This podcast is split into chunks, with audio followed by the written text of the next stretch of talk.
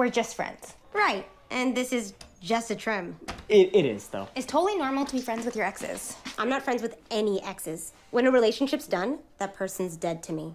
I burn everything they gave me and erase them from my life.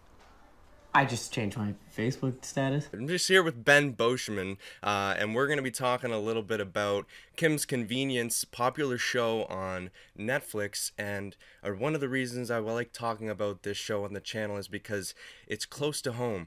Uh, it's right uh, 40 minute drive away from me in Toronto. I'm in Niagara Falls. How Oh, how my, is- that in Canadian. yeah. Oh yeah. Yeah, man. Canadian represent and um how is things in Toronto right now for you guys?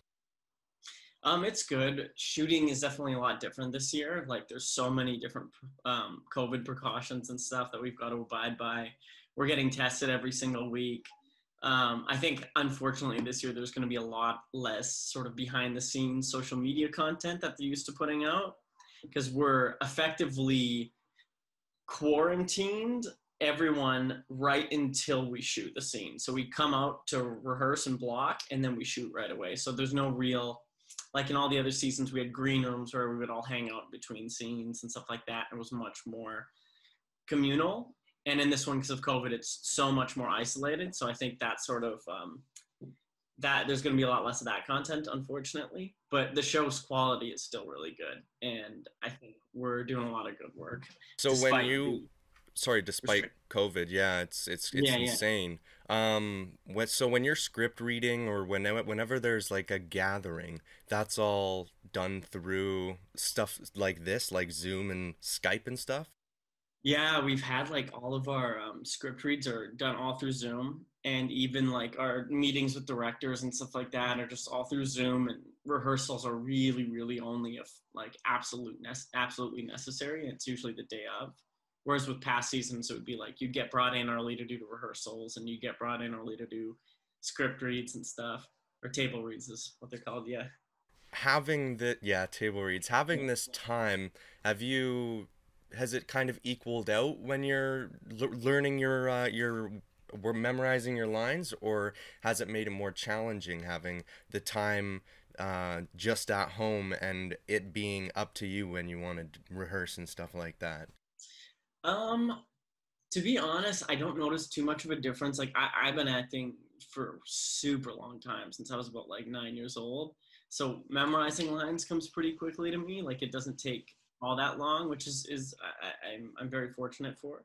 Um, but it's weird eh, because we have our days are so much um, because of all the restrictions. We have to shoot everything in less time, so it's forcing everybody to like be really really on the ball and like really ready for every single scene and, and some really really good work is coming out from it. Like i'm very excited to see what this season looks like. It seems like everybody just like really hit the ground running so we know all these restrictions are in place and we just have to get it done like really well um, right away. Mhm. i'm also super excited to see um, what happens after season four. Uh, season four just dropped on netflix i think not like not even a month ago right yeah pretty recently yeah pretty recently. I obviously crushed it in a day, just sat down and and that's something that a lot of people are doing now. Yeah. Have you, have you crushed any series or found anything new on Netflix or Disney Plus that you didn't know you liked? Um, I don't. I don't normally like binge watch things. Like usually, because I, feel like I am pretty susceptible to it, and I know that if I do sit down, I could easily watch. Like I remember when Game of Thrones started. Like I could. I watched like six episodes in a row, and for me, I'm like I, I don't really want to do that. So like I'll just do like an episode at night. Um, trying to think the last show I was like really really into was uh, Succession. Yeah, and watched that. That was up on Crave, and I really loved that one. And uh, before that, worked through The Sopranos, sort of like every two or three nights, watched an episode, and then like over time completed it. Yeah.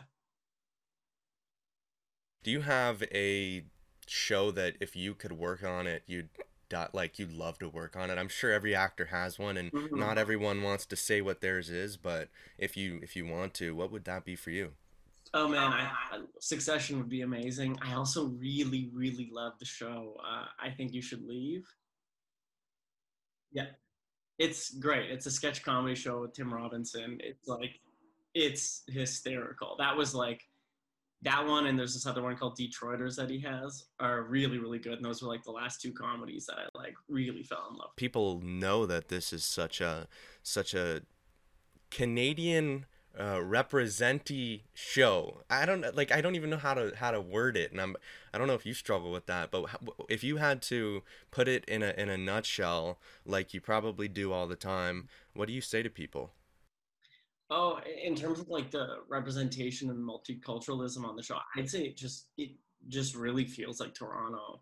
Yeah, like yeah. When you're downtown Toronto, and like especially in that area where the store is, like because I've been there. Like I played basketball with friends, like on the court, like re- literally next door to it. Yeah, I know exactly where you're talking. Where you're talking yeah, about exactly. too. and and the show, the casting does a really good job of just. It, it really feels like like a convenience store in downtown Toronto. It's like the sort of type of people you'd see. It's not like a lot of TV. It's like everyone's like a perfect model everyone's like this beautiful white person and that's not how it is for this show. It's just people look like real people and it's like um, and i think they do a really really good job of that. Yeah for sure.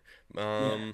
and then that's really kind of all i wanted to talk about but what i usually like to do in my interviews is touch on uh, a little bit of, of acting and getting into the acting world because that's something that you did and like you said you studied acting for such a such a long time. And something uh, about my show is that we're trying to reach a younger audience and kind of uh, represent chasing your dreams as being something that is real something that you can do. What what advice would you give for young actors? Um honestly, I would say there's no one right way to act and there's no one there's no no teacher or coach is going to have like the perfect method or the perfect strategy. Like you really have to like put your own time in and find out what works for you and whether that's doing a bunch of different classes or just like i don't know eh, running scenes with your friends and stuff like that and just trying to find out what helps you best bring your best performance and like only you can ultimately only you can really determine that. So i think it's really about don't get stuck with one particular method or one particular like ideology on what acting is or what acting's supposed to be because everybody's got a different idea about it and no one 100% sure knows what they're talking about. So you just gotta like try it out and do what works for you. Brilliant. Yeah. Brilliant. And then uh the last Oh, and don't take don't take rejection personally. That's a big big one. Cuz that's something you should learn quick, guys. Yeah. For sure. there's way more of that than acceptance for sure. Yeah. Oh yeah, 100%. But mm-hmm. something that I found when I started acting with rejection was uh experience and kind of learning from your rejection and it just kind of makes you it shapes you as an actor quicker mm-hmm. than just getting roles and being born into a family where your dad's Will Smith or something you, you yeah. know but um the last although that that certainly has its advantages too yeah you know uh, try to be born in a family where a lot of people are actors i think that's actually the probably best advice you could give someone yeah really yeah. ultimately but uh, yeah, good luck with that. Mm-hmm. Um, I, the last thing I do is give you the floor. Is there anything that you want to promote? That's your own personal projects. Um, honestly, no, not really. Like i have just been working on Kim's lately and stuff, and I really hope people check out that show and enjoy it. Yeah, for sure. Yeah. And there's a there's a big audience that hasn't seen Kim's yet, and if you mm-hmm. check out this show, you are in for a treat. And Ben, let me say to you, uh, just you know, from my heart, man, you do a really good job in this show. And oh, thanks so much. Uh, that's about it, guys. So if you uh, if you want, go check out that show streaming on Netflix now. And thank you for watching the video, and thank you for joining me. Of course. Thanks for having me, Devin. I'm a Mr. Kim, and this is my store. I'm working very hard every day.